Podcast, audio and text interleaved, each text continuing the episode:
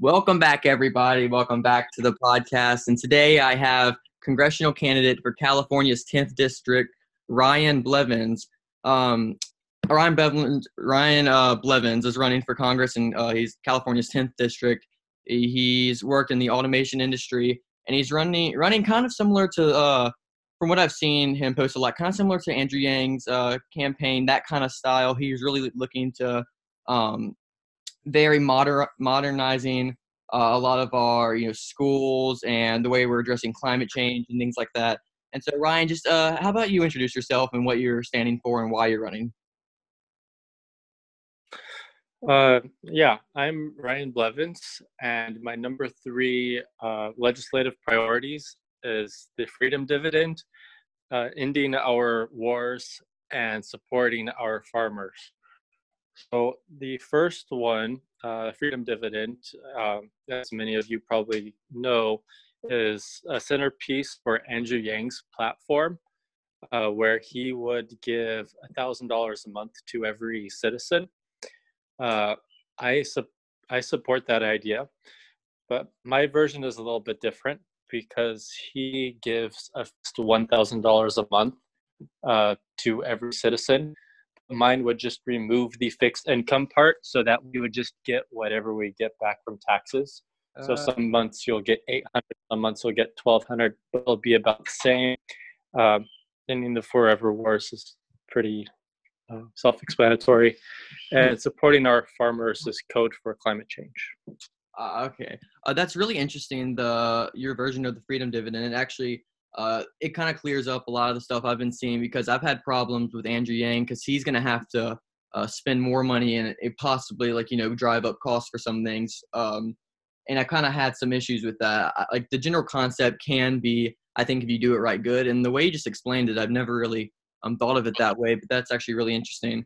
Um, that's really cool because when I wrote on here is I saw you had UBI, and I didn't see on your website. Um, I probably just missed it, but I didn't see how you're doing that. So I was about to ask what version, but that's actually um, really interesting. So talking about foreign policy, so you want to get out of forever wars something that just happened was um, Donald Trump with uh, the bombing. What do you uh, take right now? What is your stance right now on the current situation in Iran?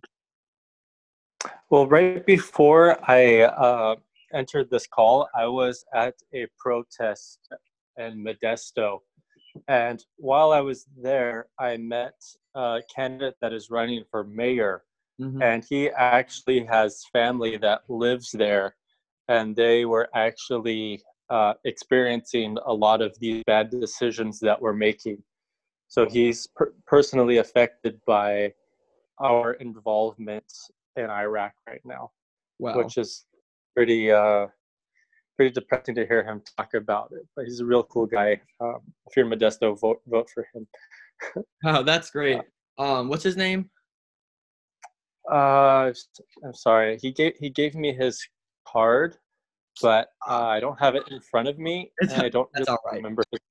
That um. So actual. So on that uh, subject, so there's uh two sides to this. People are saying. So the Republicans are saying, okay, we killed him. Um, this guy was, you know, one of the top terrorists, saying he was going to kill Americans. So do you believe that we should have killed him, or do you believe we should have um, not killed him and escalated this? I think we should have pulled out a long time ago. Uh, the approval rating of the war dropped to something like 18% in 2013. So if 80% of the public is saying that we should leave, should leave. So this war should have ended a long time ago. So what we need to do is we need to uh, bring our troops back immediately before we cause more problems because uh, this war is actually illegal uh, the Constitution says that only Congress has the power to declare war, and Congress hasn't declared war officially since 1942. So it's uh, we yeah. got to end this. Yeah, I had uh, seen a lot of people talking about that, uh, especially because they said this the current strike he did was an act of war, and that is uh, illegal under the Constitution. Um, that's what it, I think it'd be hard for people to prove. Like I believe that it was, um, but sadly, because of how the House is divided currently, um, it would never be partisan. The people would agree on that. But uh, that, I'm really interested to see how that plays out. I'm also think that we should be getting out of these wars. Um, yeah, like you said, like only 18 or whatever you said, that really low percentage of people who agree with these wars. And if we're really going to have a democracy, I do agree that they um, we should be hearing from what people are saying and not just giving power mm-hmm. to one pe- people, uh, one person in charge. Um, so your education said modernize our education. Can you expand on that? On what you mean by modernizing our education? So right now we have a uh, K through 12 system, and I didn't graduate so long ago so, because I'm only 25. Mm-hmm. So I graduated from high school in 2013, and when I was there, they didn't uh, teach us very much about the economy that we're entering into right now. Mm-hmm. So a lot of the people that I know, uh, they had to move out to uh, different areas to get work because um, the companies don't want to move into uh, our area because they they look at our education system and they think, oh, uh, they're not very well educated there, so we're just gonna keep all of our companies near all of these co- colleges. Yeah. So what I want to do is I want to uh, improve our schooling through uh, hands-on training, and maybe uh, add one or two years to the the course. So maybe it would be a K through 14 system, where the final two years would be like a job preparation Mm-hmm. So they would teach you skills that are necessary to become like a technician or a mechanic or something. Yeah, uh, I actually I seen there's a poll that was uh, I think it was it was talking about the percentage of people that go on to be like I forgot it was some kind of wage, basically being successful from school, and it's not a high percentage. And from what I've heard a lot of people say is because they number like schools, um, number one like they don't they they they're stuck in one place. They don't really mm, like as you want to modernize their education, like keep up, tell them how like what what you're going into whenever you're graduating. It kind of leaves uh, the kids um, left for themselves on what they have to do. And so I think yeah, I, I agree that is something we should do. Um, I'd love to see schools starting to do that. And that's an interesting point you brought up about how jobs are moving to those kind of schools and away from the ones that aren't um, teaching kids these things, these uh, the lower schools, and so that's really interesting. Um, so your healthcare, you believe in Medicare for all. Is it the kind of Medicare that uh, like Elizabeth, I mean, that Bernie Sanders um, is proposing, or is yours different? Uh, I support Bernie Sanders' Medicare for all plan. He's been fighting it for a long time, and it's a lot of people agree with his vision of healthcare, where you do raise taxes, but effectively cost goes down because in every other country they do have a universal healthcare system. And in every single country their healthcare is cheaper than ours. And not only is it cheaper than ours but it is also a higher quality in some cases. Uh, yeah. Uh, i i'm not sure where i stand on bernie sanders' plan. Um, I had looked into it and it was it was interesting. The only thing that had got me was the taxes um, about them increased, uh, but I would have to definitely look at that. But um, yeah, that's actually so you stand with Bernie Sanders' position. So on climate crisis, you said investing in new technology. Is that correct for a climate uh, for the climate crisis? Um, is that and what does that really mean when you say investing in new technology?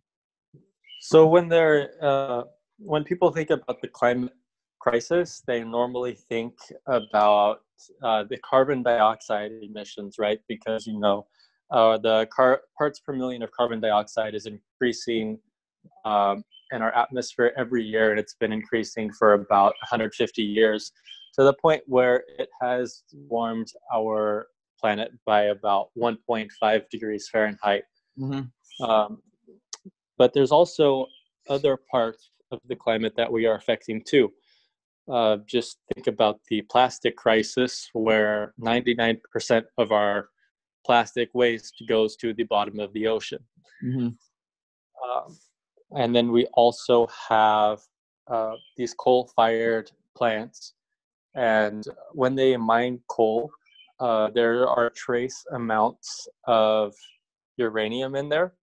So Mhm. when they burn the coal, the uranium, mi- uh, small small particles of uranium are uh, dispersed into the atmosphere, Mm-hmm. and they fall into fields, and they're making the uh, the fields more slightly more radioactive. So my plans uh, are one uh, the nuclear initiative, which would uh, replace coal-fired plants with nuclear plants, which are actually less radioactive and they don't emit carbon. And, and for the plastic issue, uh, I want to research into uh, genetic engineering of bacteria because there are there is bacteria at the bottom of the ocean that has adapted to the super high pressures Mm-hmm. and there has also been uh, bacteria that has evolved to uh, break down plastic. Mm-hmm. So I think if we could create a hybrid of the two and then test it in a lab environment to determine that it's safe, uh, Mm-hmm. we could unleash it to the bottom of the ocean and it would get rid of the plastic that we can't reach. Oh wow, that's actually I've never really heard of that. That's a really cool idea. So you said nuclear energy. You you you you'd be replacing uh, coal plants. Is that correct? Yeah, so I want to uh, put a very small tax on energy that would go towards manufacturing uh, advanced nuclear reactors, including the molten reactors Mm-hmm. and the thorium reactors. That yeah, I've been seeing um, a lot of people, especially in the Democratic uh, 2020 uh, primary, uh, they're very split on that about nuclear energy. Um, we have some people like we have Tulsi Gabbard and Bernie Sanders who are strongly against nuclear energy, and we have people like Andrew Yang who are for it. And it, I'm not quite sure where I stand. I'm actually that's something I've been debating for a while. Is trying to find my position on um, things like that uh, on the on energy. And nuclear energy is really hard because for me because for, I see it's zero emission. Um, but what it does scare me about uh, the disaster, how disastrous it could be. Do you um, do you, is there a solution for this high threat and a high danger of the destruction of a plant? Um, nuclear energy is actually the safest energy source in the world. And also, when people like Tom Steyer say that uh, there is not a safe uh, way to um, hold nuclear waste, they are actually wrong. And we do have solutions to hold the nuclear waste. For example, we have uh, dry cask storage, which are these giant uh, 150 ton cylinders of concrete where you can uh, place, I think it's 190 rods of uranium, and it will actually be, um, it'll be compare, it'll be similar to being very high in the atmosphere. Uh, so think of like uh, the International Space Station. You know, they go around. They're at 200 miles of alt- altitude. There's a little bit of air up, up there, but they're they're still being shielded by by the Earth a lot, and um, they receive a similar radiation dose to the people that actually work on these containers.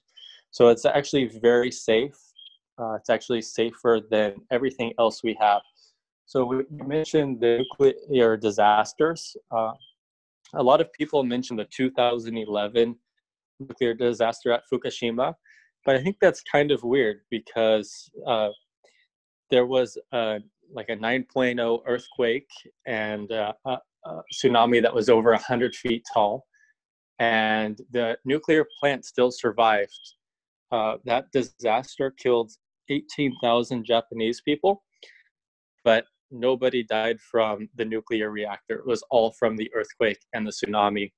And uh, the engineers that worked in Japan were able to contain everything within like three or four days.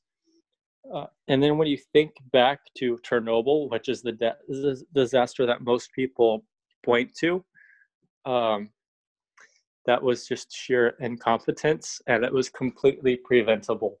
The reason why it exploded was because uh, someone decided to take out all of these safety features from the reactor. That's okay. I, yeah, it's funny. I'd actually never heard of that um, before. That's something I have to definitely look into. Um, well, yeah, definitely. That's uh, I, I when I hear the people that most people that defend nuclear energy, they don't really point to those, and that's something I think most people who are defending nuclear energy need to start pointing out when they're defending it, because all they are saying is that it's zero emissions. But I think people need to start pointing to what's the safest, um, and that's actually a really good point. So I have I'm gonna go over two more, um, see what your stances are on two more things, and then I'm gonna go have a few other questions. Um, so what is your position on a wealth tax? Um, well, when I originally heard of the wealth tax, uh, when Bernie Sanders originally proposed it, I thought it sounded like a good idea.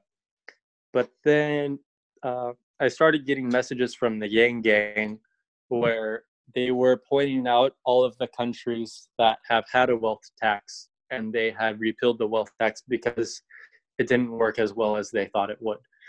So there are 13 European countries that have tried and failed with the wealth tax. Wow. I think there must be a more effective solution here.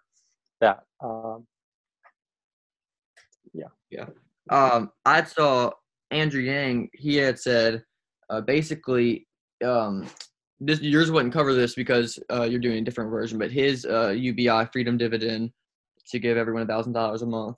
Um, instead of a wealth tax, he would just be basically getting the money by taxing the big corporations through a VAT. Um, so that's what he said he had covered that. Uh, so that's uh, yours would not cover that. So yeah, I'd love to uh, see if you. So from what I'm saying, you're not in favor of a wealth tax uh, currently. Don't no. Uh, Andrew Yang's uh, that tax would actually uh, it would affect everyone. Oh, it would. Yes, and I actually support that idea too. So when I was uh, one time, I went to uh, the UK and I bought something, and then on the receipt I saw like it was, it was like this twenty two percent tax, and I was like, "Wow, this is a big tax. What what do they spend it on?" And when you think about like your income taxes and stuff, uh, where you think, where does all of this go to? So if we had something like a UBI program where it, you would personally see the benefits of it, um, I think it would be very good. Yeah. Um, I would love to see. I, I haven't really studied VATs that much. I would. I really want to uh, look into them more. Um, but I think. Uh, I think there's. Uh, I looked at, at a map of uh, VATs that are implemented, and I think there are some countries that are uh, up to like almost thirty percent. Oh wow, tax. that's crazy. Um, yeah. yeah, I would definitely, I definitely need to look into that more uh, and see. I really like to see all the details about that playing. It seems really interesting, actually. Um, moving on for the last, what I want to see your stance on um, gun control. I didn't really see on your website anything about gun control. I might have missed it, but what is your stance on gun control? Uh, that's because I don't uh, post about gun control very often. Uh, but there is one chart uh, that I have posted that I remember very well that had uh, gun violence and gun ownership for several different countries. And we were in between uh, India and Argentina for the amount of deaths uh, from guns. I think it was every year. But the gun, gun ownership in Argentina and India is only it was it was a very low percentage of people had guns, but uh, it was similar to ours. Meanwhile, there were other countries like Switzerland, Switzerland which had um, virtually like no gun violence deaths, but they had a very high uh, gun ownership. So I think what we should could do at the federal level is we could uh, we can implement some of the stricter uh, gun control from states like uh, California, where I think we have universal background checks, and we also uh, restrict restrict the types of firearms that you can have. So I think, uh, for example, I think the clips are not allowed to hold more than ten rounds at a time. So if we could federalize that so that it's the same in every state, uh, it would take away some of the bureaucracy, mm-hmm. and it would also improve uh, the common sense safety of every everything.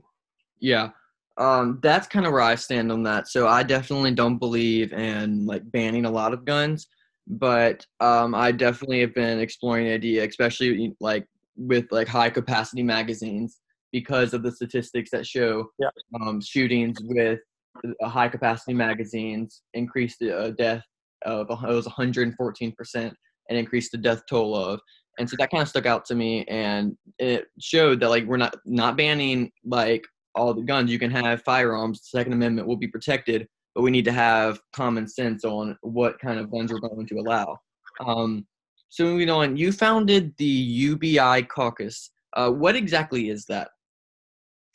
So the UBI caucus is a collection of approximately 30 candidates that have taken a pledge to support universal basic income. Uh, we have uh, not been able to contact Andrew Yang yet, unfortunately, but we have a lot of uh, you know House of Representatives candidates, Senate candidates, and we even have uh, the Repu- Republican uh, presidential candidate Zoltan, who is running against Trump. yes, I know him. Um, his name is I think it's Mike Zoltan. Is that his name? I think. I think so. Uh, I've seen him a while back. It might be wrong. Uh, but yeah, that's actually really interesting because one of the questions I had was about um, how you pass UBI in Congress, and I think it's a really cool idea about getting people to pledge their support and trying to get them um, in there. But even if we elect, even if uh, say some of these people don't get elected, and you get elected to Congress, and not everyone in this caucus or people you're trying to reach out to are supporting this, how do you plan to push a universal basic income through Congress and to become a law? Um, do you know that much about how Social Security was implemented? Uh, not too much. Um, so Social Security uh, was originally a form of universal basic income, or that's how they uh, introduced it. Mm-hmm. Um, but then they added it so, so, that it was only for seniors. And there was so much public support on uh, on this Social Security program that they just nobody could vote against it because it was so unpopular. Which you can still kind of see now. Uh, if someone votes to cut Social Security, then they will usually uh, not do very well in the next election.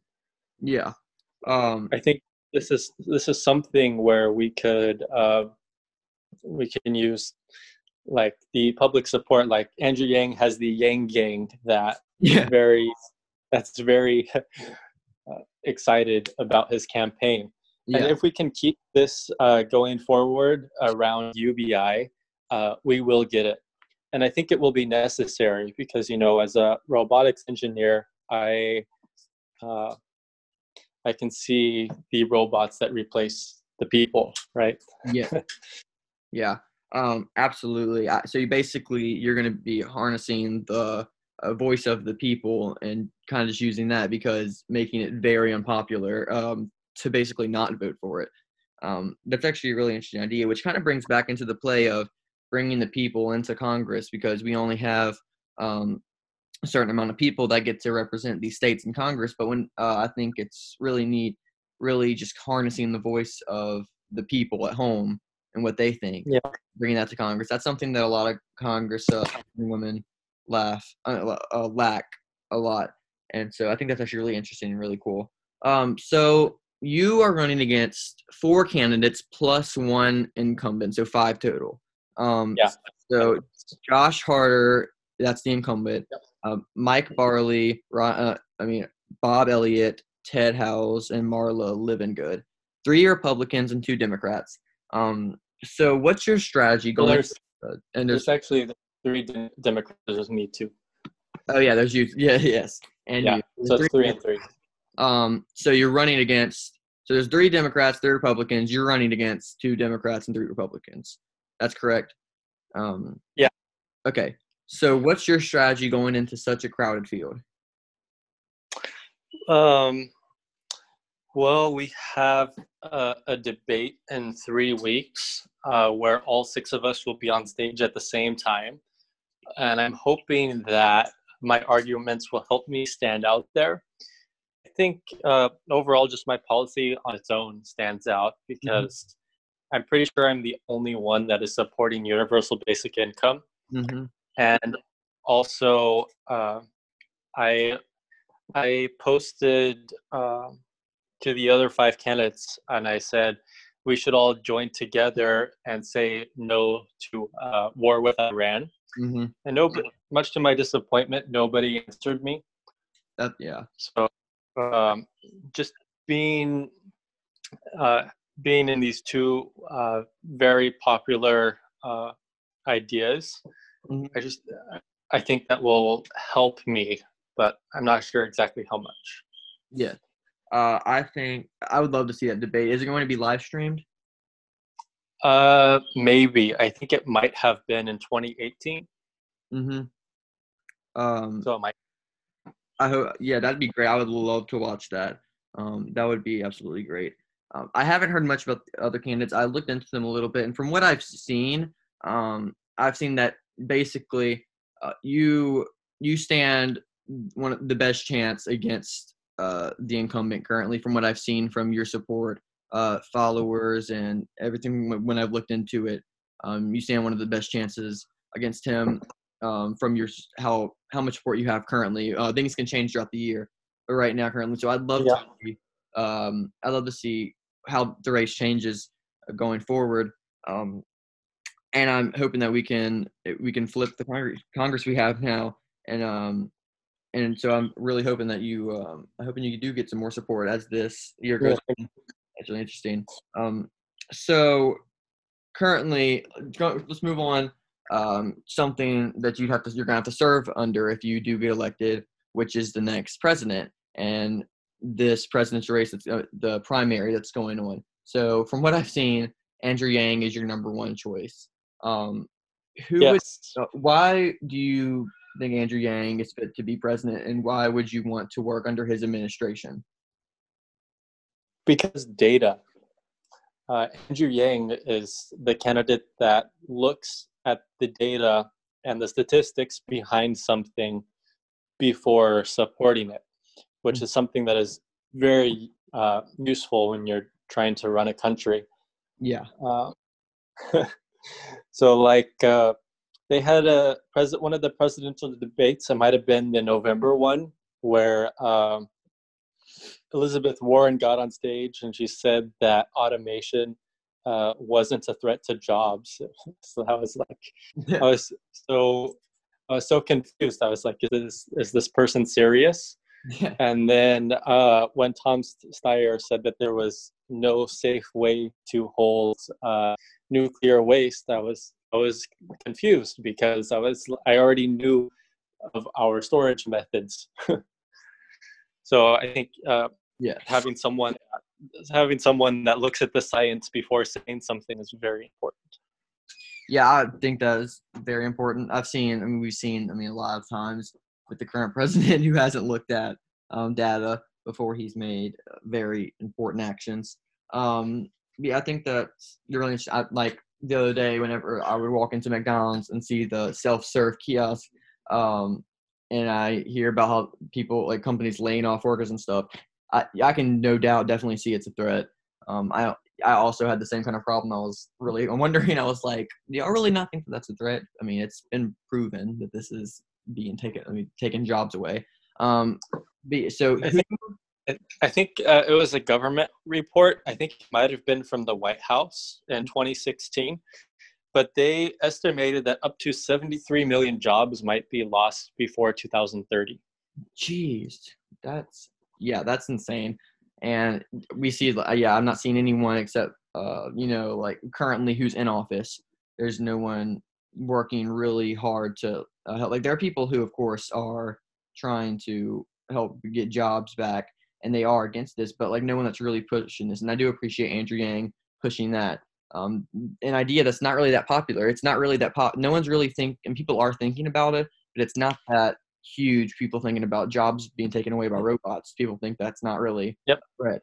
Um, and so bringing that at the forefront if if Andrew Yang hadn't mentioned automation so many times, I would not be running right now because yeah. I wasn't even I wasn't even thinking about it. I was watching the race uh, through uh, you know from through Kyle Kulinski because he's my favorite political uh, reporter, mm-hmm. but uh, he talks about Bernie Sanders all the time, and I was like, yeah, Bernie Sanders, he's finally finally gonna win. Mm-hmm. Um, and then I heard uh, Andrew Yang speak about automation, and you know, yeah. I I identified with that, and then I was looking at these other candidates that said, you know, this isn't a threat to our jobs, mm. and uh, I knew that, and even if Andrew Yang wins, he's going to need people that support him. Yeah. So I decided I decided to run because uh, I I didn't think anybody else would speak about automation as well as I could. Yeah, um, especially because you've seen that you've worked in that business um, from what I've seen, um, which gives you really a firsthand experience knowing what you're talking about and what you've seen. Um, so, is there any other candidate that you would support uh, and wanting to work under? Uh, for president? Mm-hmm, yes. Uh, Bernie Sanders. Bernie Sanders. Um, yes. Uh, because uh, he's what got he's the person that got me interested into politics. So mm. up until up until about 2015, I was a very neutral party, and I uh, refused to vote because, from my point of view, uh, everyone was corrupt.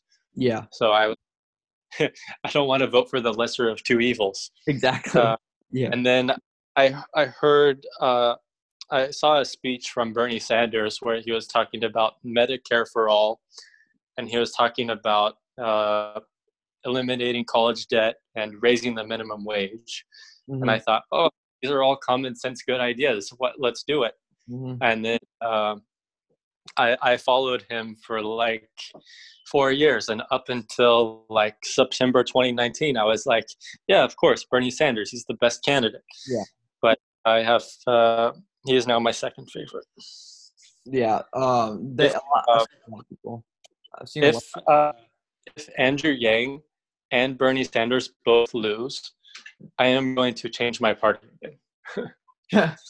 wow. Yeah, I've seen a lot of people um, switch from Bernie to Yang um, recently. It's I've seen a, that's been a, a, good bit of people actually. Um, that's really interesting to me seeing people um, who've been supporting Bernie ever since he first ran, uh, and are now switching over to Andrew Yang, and that that's that's crazy to me. Um, and so yeah, changing your party whenever that, yeah, I can understand that. Um, there, this race, there is. I would vote for Donald Trump over. Uh, if I could vote, I would vote for Donald Trump over a, a good bit of the candidates in the race. If I'm being honest, uh, if I had to. I'm out, like obviously I wouldn't want to, um, but if I had to pick one or the other, I honestly would, um, because some of them are just blatantly like it, some like I I could take another four years even though it hurt, but um, yeah, I uh, it's just great. So you said Bernie Sanders got you interested in politics. Um, have you ever thought before this year or last year um, 2019, 2018, that kind of era. Have you did you ever think about a political career? No. So never. Yeah, that's crazy. That's kind of the same kind of view as like Andrew Yang, um, and I hate to say it, but like Donald Trump. It's really interesting when, when I see um, Andrew Yang has said like multiple times when they say something about being a politician, he's like, I'm not a politician. Um, and it was kind of like the same kind of thing Donald Trump said whenever he was in the race. Um, he said, they said, did you ever think about becoming president? He was like, only if I think the country needs me, which we clearly did not. Um, but but um, I think people kind of resonate with people who are just like them. Like Andrew Yang is not some crazy rich billionaire. He's not some big political um, figure. He was just I mean, he had done he had made good accomplishments. Uh, Venture for America, you know, like met with uh, Barack Obama and stuff.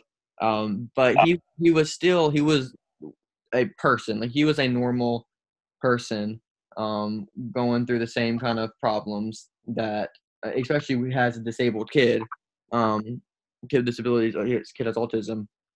Um, he he really understands. I feel like uh, what people go through, and I think that's what re- voters really like about candidates like him. I think that's part of the reason Donald Trump won um, was because people liked how he wasn't a politician, that he was just who he is. Um, and I think that that's something that a lot of voter, a lot of candidates are going to have to understand.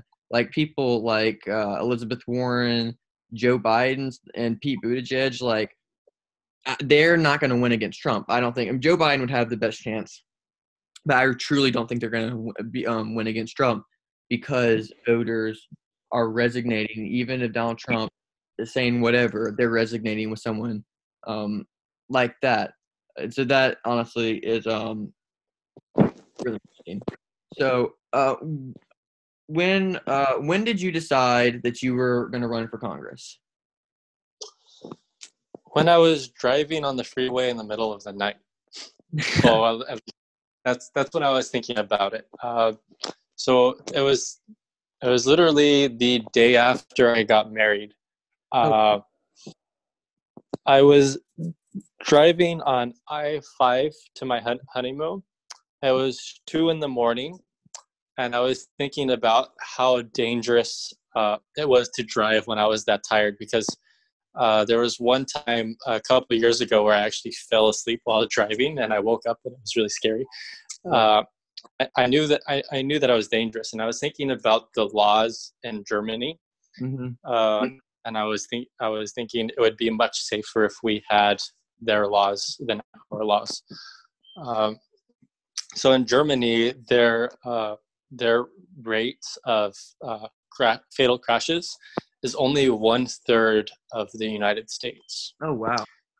And how they do that is because um, they have very strict uh, regulations you have to follow to get a driver's license, mm-hmm. as well as to have to own a car because they have uh, government expe- ex- inspections. Uh, I'm not sure what the interval is, but it might be in Japan. I think they have it every year, where the government will inspect your vehicle to make sure that it is safe. And also, a driver's license in Germany is like three thousand dollars because of all of the training. So, something that I want to do, or is what I was thinking of uh, on that night when I first considered running, was uh, if we train people and if uh, they maintain their car very well, mm-hmm. then maybe we should give them a bumper sticker to be exempt from speed limits because in Germany they don't have any speed limits. So uh, if you know, if you understand how to drive very well and your car is very good, uh, you can determine what is safe and you don't need uh, a speed limit sign telling you what speed is safe and that i feel like that could also um, it would lower definitely lower tickets through this um, if this were to be effective um, which that would definitely lower and that would definitely help i had never really heard of that before that's an interesting thought um, so yeah we kind of have in louisiana we kind of have something we um except it's not really it's different, but we have thing. And then, uh, do y'all have inspection stickers? Because I think it's only a few states that have these. Um, uh, the only in California, I think the only inspection that we do is uh, smog, which mm-hmm. just checks the emissions of the vehicle. But I'm talking about more of like the uh, the mechanical integrity of you know like the the suspension, the wheels, uh, yeah. everything the, so whole, the whole package basically to make sure that you're only getting the safest people um, making sure that you are if, if you're going to drive a car, we're making sure that you can drive a car and that you your car is safe to be on the road. Yeah. Um, it's it's completely optional. with the yeah This- yeah Which Uh, reminds me, actually, uh, earlier when we were talking about gun control, that's what Uh, I'm thinking. I wanted to mention uh, optional buybacks, but I forgot. hmm Uh, so Uh, oh yeah, okay, that's actually really interesting. Because uh, uh, you know if if you have a lot of guns and you don't want them anymore and you sell them to someone who are you going to sell them to? Yeah, um, if the government had a program where we would uh, could pay people uh, money for their guns uh, there it would it might reduce the black market. Yeah, actually yeah. Uh, I've seen that. Some places have done that for little times, um, but I think that's an, an optional buyback. Uh, is interesting. It would be an interesting idea to definitely look into um, because yeah, whenever you're selling a gun you don't want, where are you going to sell it to? That can who knows where. But if you're having the government, it, it'd be a direct and easy way um, to Yeah. you know to sell your gun, and you know it's credible. It's going to go do whatever. Except I mean. I don't know under this administration if I would be given the money. I mean, giving money, whatever, giving it to a good cause. But um, anyway, I do think that that definitely is something that's interesting. Um, we've seen people in the gun going back to kind of gun control, like uh, Beto O'Rourke, Beto O'Rourke, uh, I can't even say his name, like Beto or Beto. Beto Yes, O'Rourke, who um wanted to have to get the gun. for a buyback Yeah, I and I mean, I, I whenever I heard that, I just I didn't. It was obvious like he's not going to win this. Um, I don't think we should ever recommend it. so fast I know. Um, he, he had to drop out because of that statement that's how uh, yeah, that's how. I think you definitely should not have mandatory buybacks. Um, but that's definitely really interesting. Um, so, what if you were to say just the main reason you're running for Congress? What would it be? The number one main reason? Uh, to to expand the working class, expand the middle class. That's My number one. That's yeah, that's what I've seen a lot. Like kind of kind of same statement that Elizabeth Warren's making, except her policies are different. Um, but that same kind of move, I think that's something because like uh, there was someone who was saying they were saying we the middle class is the most important group of people in America, um, and it's shrinking. And the fact that it's shrinking, it's it's not good, and that's gonna that's giving to either it's either putting the people in poverty who can't have a say no matter what, or it's having putting people in the uh, higher billionaire millionaire class who are having Mostly the bottom one. yes exactly um see i think that's that, that's a statement that i can truly 100% Yes. agree with um i think that's and I think I think we can do better than a minimum wage too. I think a combination of the universal basic income and the minimum wage is the best way to go Mhm. uh, because it uh, effectively increases your salary. Uh, but you can also you can also do other things too.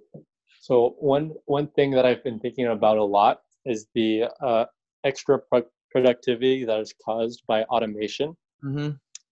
Um, so you know we're producing more stuff than ever, but we're actually working the same amount of hours as a country. Mhm. So one thing I want to do is I wanted to. Uh, I was thinking about starting overtime at uh, less hours. So as Mhm. everyone knows, overtime starts when you work more than forty hours. But yeah I was I was thinking about maybe starting it at 32 hours, which would give uh, make every weekend a three day weekend. Oh wow. That's yeah i never heard of that before. Um, that's I, you have a lot of interesting ideas i've never really heard of before which is kind of the same kind of platform i've seen like andrew yang and that uh in that kind of those kind of candidates i've seen. Um and I, I really like how there's these outside the box ideas even if i or voters don't agree with all of them the fact that we're think you're thinking about um, more than just basic um, ideas is really interesting so you did mention uh, a universal basic income with a minimum wage um, what is the minimum wage what would what do you want the minimum wage to be Um, well, it makes sense that different regions would have different minimum wages. Mm-hmm. So right now in California, I think the minimum wage is thirteen dollars an hour, mm-hmm. but in the Bay Area, the I think Santa Clara County has passed a fifteen dollar minimum wage. Mm-hmm. Uh, so I think it's very important to have different minimum wages at different communities. But I also think that the seven dollar federal minimum wage is way too low. Yeah. Um, uh, I used to be registered with the California Nat- National Party, mm-hmm. and one of that party's things is that uh, they say that California is being treated unfairly because a lot of our tax dollars go to subsidizing uh, poorer states like Kentucky, which have lower minimum wages. So our taxes go to help them. So mm-hmm. if we raise the minimum wage to something like maybe twelve dollars, yeah, uh, it will help uh, so that our taxes don't go all to the same place. Mm-hmm. And uh, if we add a UBI of a thousand dollars a month on top of it, that twelve dollars an hour suddenly becomes eighteen dollars an hour, which is better than the fifteen dollar minimum wage that a lot of people are proposing. Yeah, that yeah that actually makes sense now because you think about it. Whenever you're having the thousand dollars a month, um, which is going to definitely pour in to the economy. On top of that, um, that is a really interesting idea about add, basically layering these two different things and creating one, uh, making a make, basically making families where they can afford uh, having a good livable wage. I think that's definitely really interesting. Um, well, thank you for coming on here today. I appreciate that you took the time and uh, came and just told me and shared with us your stances and what you believe in. Uh, I really enjoyed you having uh, having you on here today. Yes, a very good conversation. Uh, I'll come come back at a later time, maybe. Absolutely, I would love to have you. Just tell me when, and mm-hmm. we'll get it right. so again, yes, thank yeah. you very much today. I mean, thank you everyone who listened. Um, I, again, like I appreciate you very much. So yes, I will see y'all next week or the week after. I will try and post next week or so. And until next time, Ryan Blevins.